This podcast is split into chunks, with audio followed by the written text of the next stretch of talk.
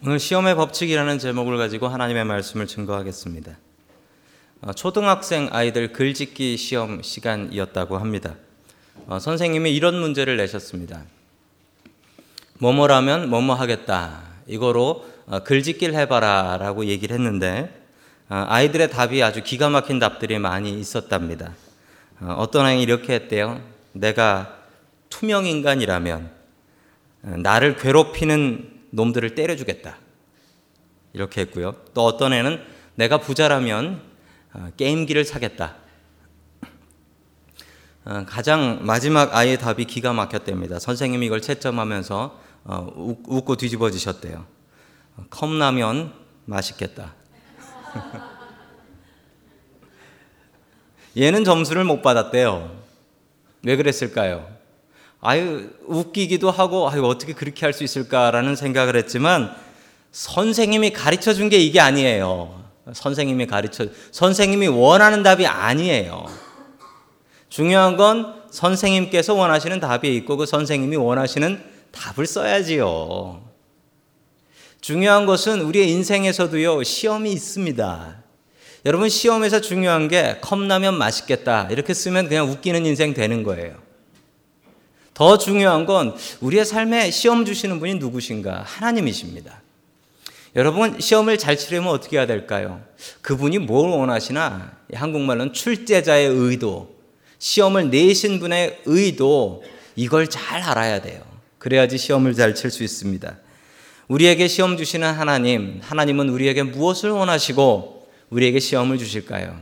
오늘 시험의 법칙이라는 제목을 통해서 우리가 당하는 시험 조금 더 잘 준비하고 잘 치르고 더 많이 성장할 수 있기를 주님의 이름으로 간절히 축원합니다. 아멘. 첫 번째 하나님께서 우리에게 주시는 말씀은 아, 하나님께서는 감당할 시험만 우리에게 주신다. 우리가 핸들할 수 있는 우리가 오버컴 할 수 있는 풀 수 있는 이런 문제만 하나님께서 우리에게 주신다라는 겁니다. 그런데 여러분, 우리가 살면서 고통당하는 사람들의 공통적인 특징이 있는데, 고통당하는 사람은 자기 고통만 보입니다. 그리고 고통당하는 사람은 자기 고통은 아주 크게 느껴지고요. 다른 사람 건 별거 아니게 느껴져요. 그리고 왜 나만 이런 고통을 당하고 있나? 그러면서 하나님께 불평합니다. 하나님, 왜 나만 이런 고통 당하고 살아야 됩니까? 이렇게 불평하게 되죠. 얼마 전에 목사님들 모임이 있었습니다. 그 목사님들 모임이 있었는데 미국 각지에서 모이신 목사님들이셨어요. 미국 각지에서 모이신 목사님들인데 모이니까 이제 뭐 목회하면서 어려웠던 일들 뭐 이런 목회담들을 이야기를 하셨습니다. LA에서 오신 목사님께서 이렇게 말씀하셨습니다. 아마 LA는 목사들의 무덤인 것 같습니다. LA에서 LA에 있는 한인들은 아주 험합니다. 예, 산전수전 다 겪은 분들이에요. 그리고 교회가 얼마나 많고 이 목회가 얼마나 경쟁이 심한지 아마 이 LA에서 목회하시는 분들이 가장 어려운 것 같습니다. 라고 이야기를 했습니다. 그러자 동부에서 오신 어떤 목사님께서 이렇게 말씀하셨습니다. 저희 교회에 저를 뺀 모든 남자는 다 박사 학위자입니다. 설교 시간에 적는 건 제 설교를 적는 게 아니고 제 설교에서 틀린 걸 적습니다. 그래서 끝나고 나면 와서 목사님 맞춤법 요거 틀렸고 요 내용은 아닌 것 같고 그래서 교인들이 와서 저한테 얘기를 해줍니다. 아마 제가 살고 있는 지역이 목회자의 무덤이 아닌가 싶습니다. 라고 얘기를 하자. 샌프란시스코에서 오신, 아, 저를, 제가 아닙니다. 어떤 목사님께서 저희 교회는 소돔과 고무라입니다. 동성연애자들이 판을 치는 사회입니다. 저희가 더 힘듭니다. 아니 너나 없이 뭐 다들 그냥 어렵다라는 말씀들을 하세요. 그래서 결론을 제가 내렸습니다. 결론은 내가 있는 곳이 제일 힘들다. 내가 당하는 고난이 제일 크다. 우리는 그런 생각을 하고 삽니다. 내가 당하는 고난, 왜 나한테만 이런 고난이 있나? 그리고 왜 이 고난은 이렇게 어렵고 괴롭고 힘든가? 하나님의 말씀 같이 읽겠습니다. 우리 고린도 전서 10장 13절의 말씀입니다. 앞부분입니다. 같이 읽습니다. 시작. 여러분은 사람이 흔히 겪는 시험께는 다른 시련을 당한 적이 없습니다. 하나님은 신실하십니다. 아멘. 사람이 감당할 수 있을 만한 우리가 다른 사람들이 흔히 겪는 내 능력에 맞는 그런 시험을 하나님께서 주신다라는 말씀입니다. 여러분 우리가 시험 칠 때, 학교에서 시험 칠 때 선생님께서 시험을 왜 주실까요? 학생들이 시험을 치고 나면 이런저런 이야기를 합니다. 아니 도대체 이게 우리 배운 데서 나온 거야? 혹은 이걸 도대체 맞추라고 낸 문제야? 틀리라고 낸 문제야? 야, 선생님 참 지독하다. 이런 이야기를 여러분 학교 다니실 때 시험 치고 해보신 적이 있으십니까? 여러분, 그런데 선생님들은 보통 보편적으로, 일반적으로 학생들한테 못 맞출 문제, 못 풀 문제 내지는 않습니다. 분명히 배웠던 거고 그 안에서 풀 수 있을 만한 문제를 냅니다. 그런데 아, 학생들은 다른 이야기를 합니다. 도대체 이게 맞추라고 낸 문제야? 이걸 어떻게 풀려고 선생님 우리 골탕 먹이려고 낸 게 분명해. 시험 문제가 이상하다. 선생님이 이상하다라고 이야기를 하는 학생들은 주로 예, 공부 못하는 학생들입니다. 혹시라도 이런 얘기를 해 보셨다면 아 내가 공부를 못했나 보다 생각하시면 되겠습니다. 여러분 그런데 공부 잘하는 학생들의 특징은 선생님의 마음을 읽습니다. 이 문제 왜 냈을까? 이 문제 어떻게 풀라고 낸 걸까? 이거 분명히 선생님이 풀라고 낸 걸 텐데 이게 책에 어디 나오는 거냐? 이거를 생각합니다. 여러분 하나님은 신실한 분이시다라고 성경은 분명히 이야기를 하고 있습니다. 하나님께서 신실하시다라는 말씀은 뭘까요? 그 말씀은 하나님께서 우리에게 풀만한 문제를 주신다라는 말씀이에요. 하나님께서 우리가 충분히 풀만한 문제를 하나님께서는 우리에게 주신다. 그러므로 우리가 시험을 당할 때 제일 먼저 생각해야 될 것은 하나님, 이것을 어떻게 풀기를 원하십니까? 하나님, 무엇을 원하시고 저에게 이 시험을 주셨습니까? 이것을 생각해야 합니다. 그래야 문제를 잘 풀 수 있습니다. 안 그러면 컵라면 맛있겠다를 쓰게 되는 거예요. 컵라면 맛있겠다. 여러분 그렇게 쓰면 안 되겠죠. 우리가 살면서 시험을 피해 다닐 방법은 없습니다. 우리 살면서 분명히 시험은 우리 인생 속에 있습니다. 여러분, 그런데 우리가 그 시험을 당할 때 가장 먼저 생각해야 될 것은 하나님, 나에게 무엇을 원하십니까? 하나님, 어떻게 하면 풀 수 있습니까? 하나님을 생각하십시오. 출제자의 의도를 생각하십시오. 시험 주시는 분의 마음을 생각하십시오. 그 시험 주시는 분, 하나님의 마음 이해하셔서 우리가 당하는 고통, 이 고통을 온전히 잘 풀어 나아갈 수 있기를 주님의 이름으로 간절히 축원합니다. 아멘. 두 번째 하나님께서 우리에게 주시는 말씀은 하나님께서 시험을 주시는 목적이 분명히 있다라는 사실입니다. 우리에게 주신 어떠한 시험도 어떠한 고통도 목적이 없는 고통은 없다라는 말씀입니다. 우리 고린도전서 10장 13절 중간의 말씀을 같이 읽습니다. 시작 여러분이 감당할 수 있는 능력 이상으로 시련을 겪는 것을 하나님은 아멘. 하나님께서는 우리에게 시험을 분명히 주십니다.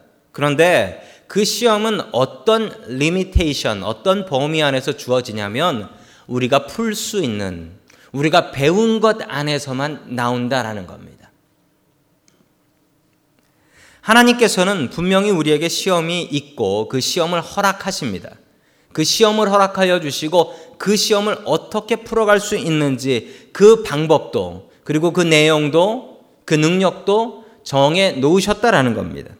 여러분 욥의 시험이 그렇습니다. 욥이 시험 당할 때 사탄이 욥 한번 시험해 볼까요? 그러자 하나님께서 그 시험을 허락해 주십니다.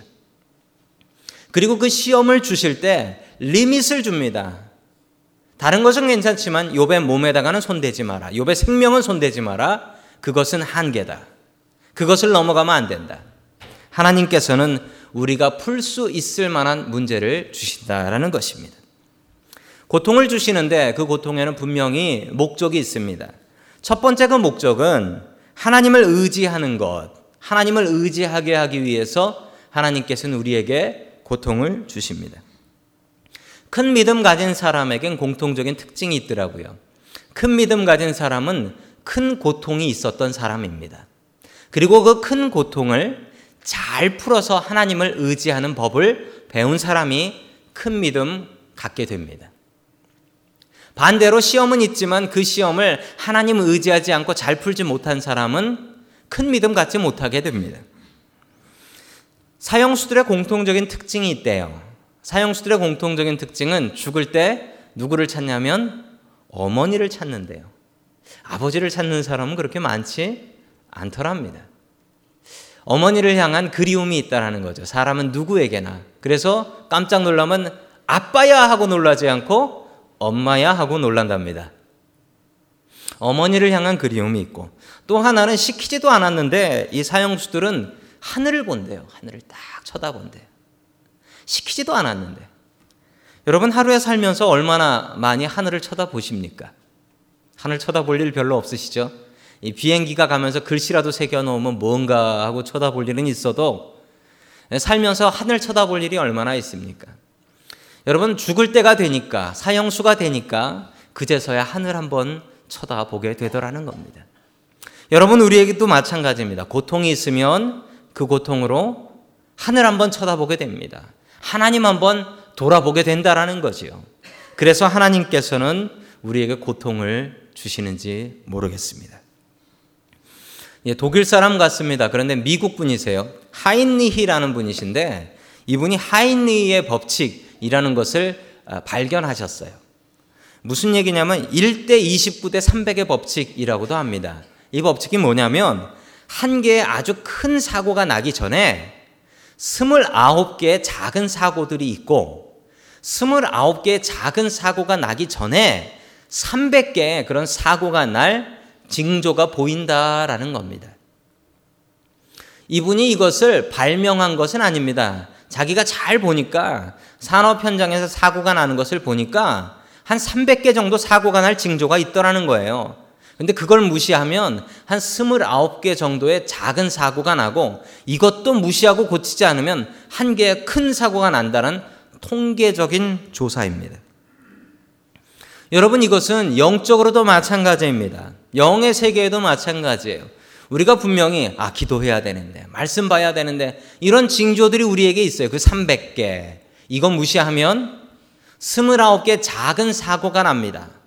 그런데 이 사고도 무시하면 끝내 하나의 큰 영적인 사고가 나게 된다라는 겁니다. 하나님께서는 우리에게 시험을 주십니다. 그 시험 왜 주실까요? 경고입니다. 경고를 주시는 거예요. 큰 사고 나기 전에 얼른 고쳐야지. 얼른 고쳐야지. 주님 바라봐야지. 고통을 주시는 첫 번째 목적은 하나님을 의지하게 하는 것입니다.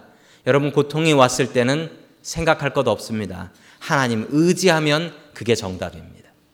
고통의 첫 번째 목적 하나님 의지하기 바로 할 수 있기를 주님의 이름으로 간절히 축원합니다. 아멘.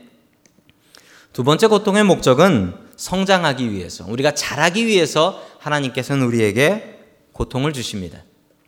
학생이 시험을 피하면 어떻게 될까요? 학생이 시험을 피해서 시험 치러 가는 날 아유 안 가. 아파요 라고 하면 어떻게 될까요? 그 학생은 성장하지 않을 겁니다. 학생들이 시험 없이 공부할까요? 여러분, 시험 때문에 학생들은 공부합니다.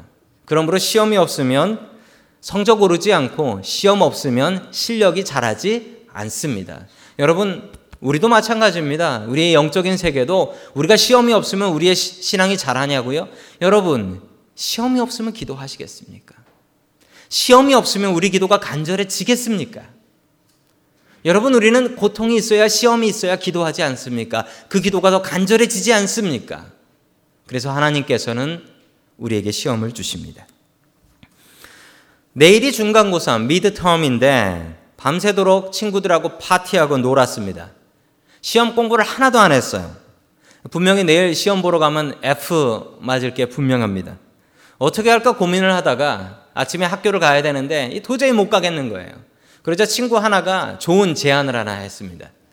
우리가 보나마나 시험 보면 F다. 아무것도 공부를 안 했으니까. 그러니까 우리 교수님께 한번 매달려 보자. 어떻게 매달릴까? 시험 끝날 때 딱 맞춰 갔대요. 시험 끝날 때 딱 맞춰 가서 허겁지겁 올라가 가지고 아이고 교수님 죄송합니다.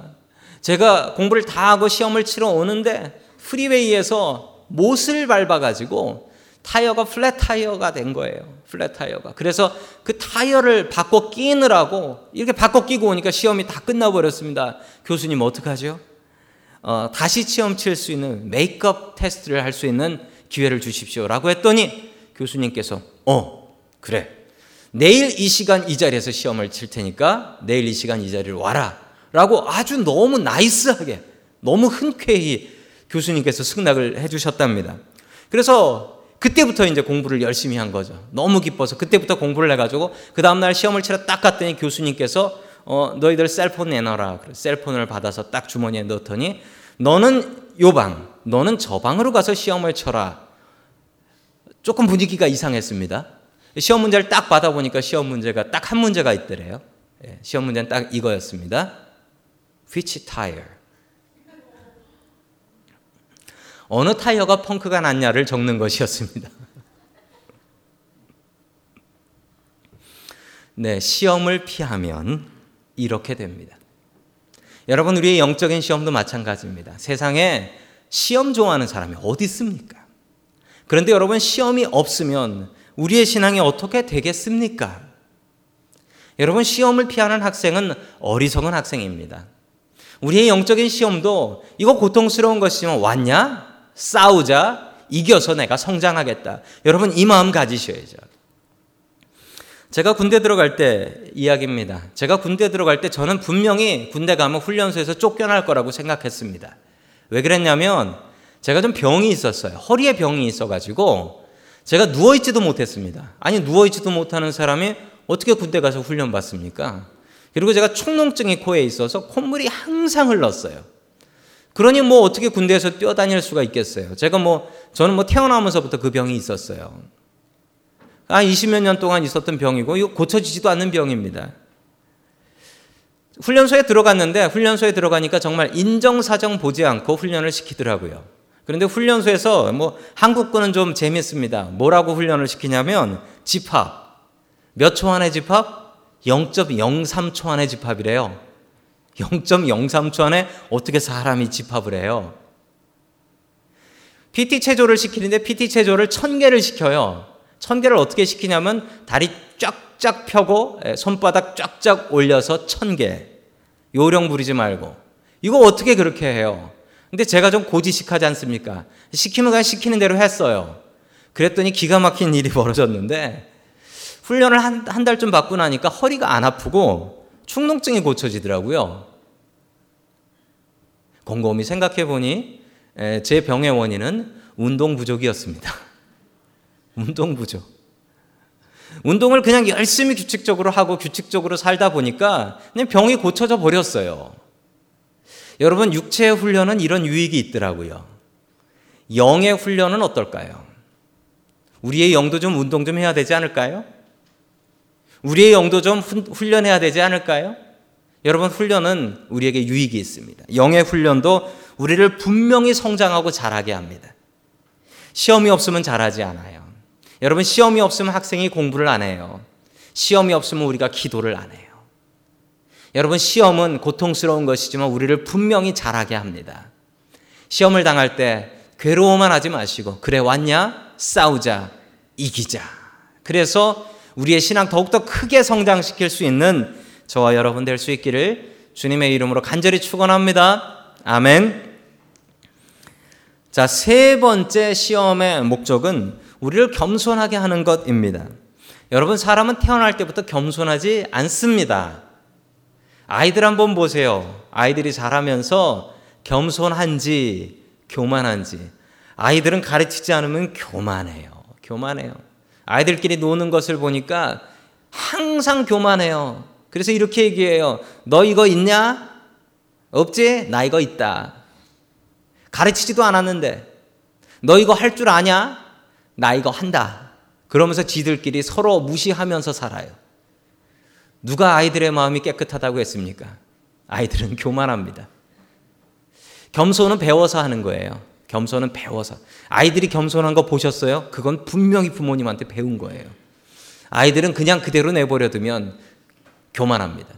여러분, 우리가 우리 생긴 대로 살면 그냥 교만하게 사는 거예요. 겸손은 우리가 훈련받는 거예요. 여러분, 우리가 교만하면 하나님께서 쓰실 수가 없습니다. 교만한 사람은 직원으로 데리고 쓸 수도 없어요. 맨날 자기 자랑하고 있는 그 사람을 어떻게 직원으로 쓰시겠습니까? 교만한 사람은 쓸 수가 없어요.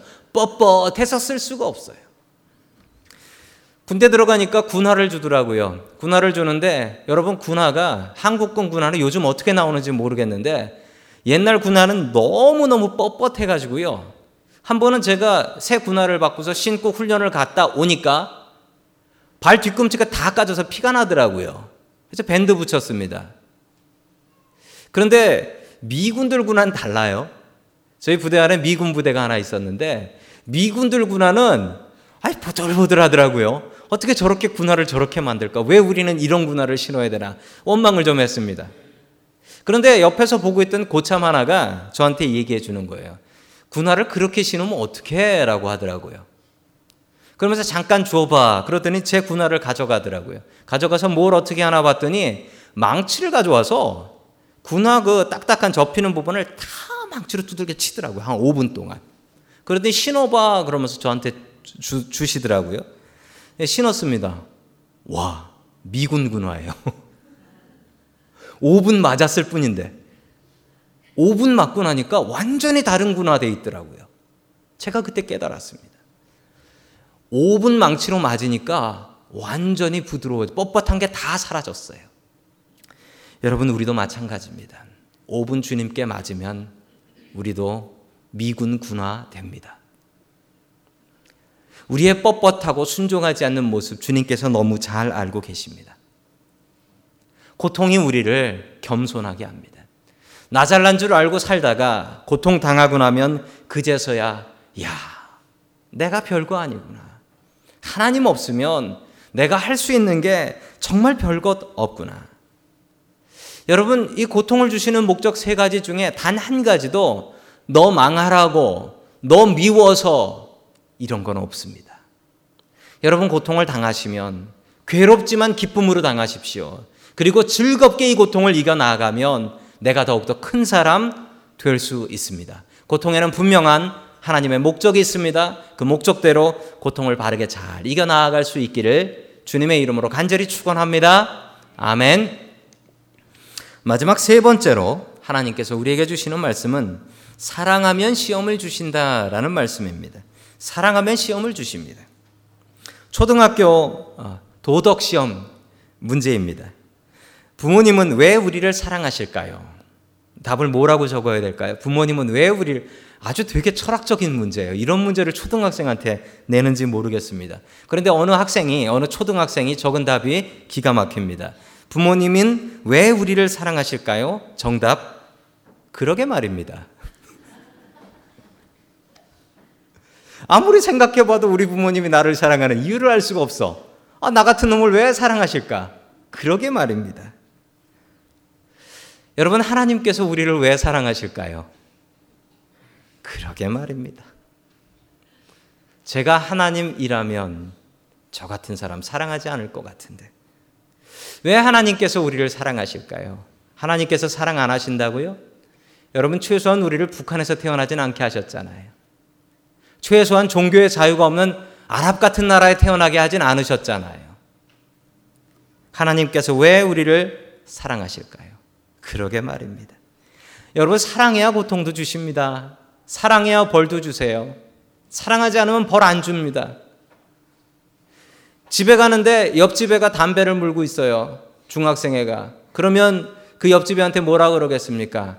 뭐 중학생이 담배를 피냐 얘기할 수도 있지만 그 중학생 무서워서 그냥 쓱 지나갈지도 모릅니다.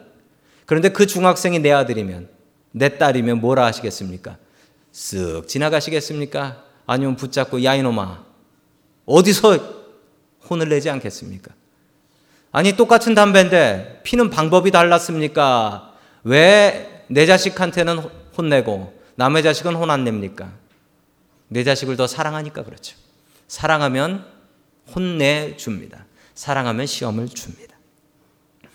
자, 계속해서 야고보서 1장 2절의 말씀을 같이 봅니다. 시작. 나의 형제 자매 여러분, 여러 가지 시험에 빠질 때 그것을 더할 나위 없는 기쁨으로 생각하십시오. 아멘. 아, 도저히 이 경지까지는 갈 수 없을 것 같습니다. 시험을 당하면은 그 시험 때문에 와, 시험이 왔다 기쁘다 라고 생각하라는 거예요. 여러분 시험이 기쁜 사람이 어디 있어요? 그런데 시험을 기뻐할 수 있는 이유는 방법은 그 시험이 나를 더 잘하게 한다. 그리고 하나님께서 나를 사랑하니까 시험을 주시지. 하나님께서 나를 사랑하시는구나. 그 사랑을 확인할 수 있기 때문에 그 시험 때문에 기뻐할 수 있다라는 겁니다. 우리 고린도전서 10장 13절 마지막 부분의 말씀을 같이 봅니다. 시작. 시험 당할 즈음에 또한 피할 길을 내사 너희로 능히 감당하게 하시느니라. 아멘. 감당할 시험도 못 이기고 넘어지려고 할 때 하나님께서는 우리에게 피할 길을 주신다는 거예요. 그래서 도저히 이, 이기지 못할 시험을 이길 수 있게 주님께서 길을 열어 주신다라고 말씀하십니다. 힘에 붙여서 하나님 나 더 이상 못 버티겠어요 하고 하나님 앞에 무릎 꿇고 넘어질 때 하나님께서 피할 길을 주시고 그리고 그 길을 통하여서 그 시험을 든든히 넉넉히 이길 수 있게 해 주신다라는 말씀입니다. 망막 색소 변성증을 앓고 있는 어느 여자분의 이야기입니다. 이 병은 서서히 눈의 시력을 잃어버리게 되는 무서운 병입니다. 아내가 하던 일이 아내가 하던 일이 전화 콜센터에서 전화 받는 일이었기 때문에 시력을 완전히 잃어버렸지만 직장을 잃어버리지는 않았습니다. 매일매일 남편이 정성껏 아내를 차에 싣고 그리고 직장까 여자의 직장까지 데려다 주고 자기 직장으로 가곤 했습니다. 그러던 어느 날 남편이 아내에게 이렇게 얘기했습니다. 어, 당신 직장과 내 직장이 거리가 너무 멀어서 내가 당신을 데려다 주면 우리 직장에 늦어. 그래서 보스가 나한테 뭐라고 그래. 그러니까 내일부터는 당신이 버스 타고 혼자 직장을 다니시오. 라고 얘기를 했습니다. 아내는 너무 이게 섭섭했습니다. 야, 이제 내가 앞을 못 보니까 이 남자도 나를 버리려고 그러나 보다. 눈물을 머금고 그 다음날부터 어, 맹인들이 짚는 하얀 막대 직팡이를 짚고 버스를 타고 출근을 하기 시작했습니다. 버스를 기다리면서 돌에 걸려서 넘어지기도 하고 넘어져서 털퍼덕 자기 신세가 한탄스러워서 울기도 하고 하나님 도무지 왜 나한테 이런 고통을 주십니까? 하나님을 수도 없이 원망을 했습니다. 2년쯤 되던 어느 날 매일 타고 가던 버스 기사가 갑자기 이런 얘기를 합니다. 아주머니는 참 복도 많습니다. 라고 얘기를 했습니다. 듣고 있던 아내가 도대체 이게 무슨 말인가? 지금 나를 장애인이라고 놀리는 건가? 무슨 말입니까? 라고 물어보니 버스 기사가 이렇게 얘기합니다. 당신 뒤에 따라 타시는 분이 남자분이 당신 남편 아니요. 당신 남편이 항상 당신 뒤에서 당신 바라보고 있는 건 몰랐습니까? 몰랐어요. 남편은 아내가 자기만 바라보고 살다가 자기 없어지면 어떡할까 걱정이 돼서 매일매일 아내와 버스를 같이 타고 그 뒤에서 몰래 숨죽이고 바라보고 아내가 내리면 혼자 인사하고 그러고 직장에 갔던 거예요. 여러분 하나님께서 왜 우리를 사랑하실까요? 그러게 말입니다. 하나님께서 왜 우리에게 시험을 주실까요? 그러게 말입니다. 그 하나님께서 우리와 함께 하시며 그 시험 피할 길을 열어주신대요. 그리고 그 시험 이길 능력도 주신대요. 사람이 감당할 수 있는 시험 밖에는 너희에게 주신 일이 없나니. 여러분 힘에 붙이세요. 뒤에서 말도 안 하고 나를 응원하시는 하나님이 계십니다. 그분께 도움을 청하십시오. 우리가 든든히 이길 수 있습니다. 주님 주시는 힘으로 우리가 당하는 고통들 든든히 이겨 나아가서 더욱더 큰 믿음의 사람으로 변화될 수 있기를 주님의 이름으로 간절히 축원합니다. 아멘.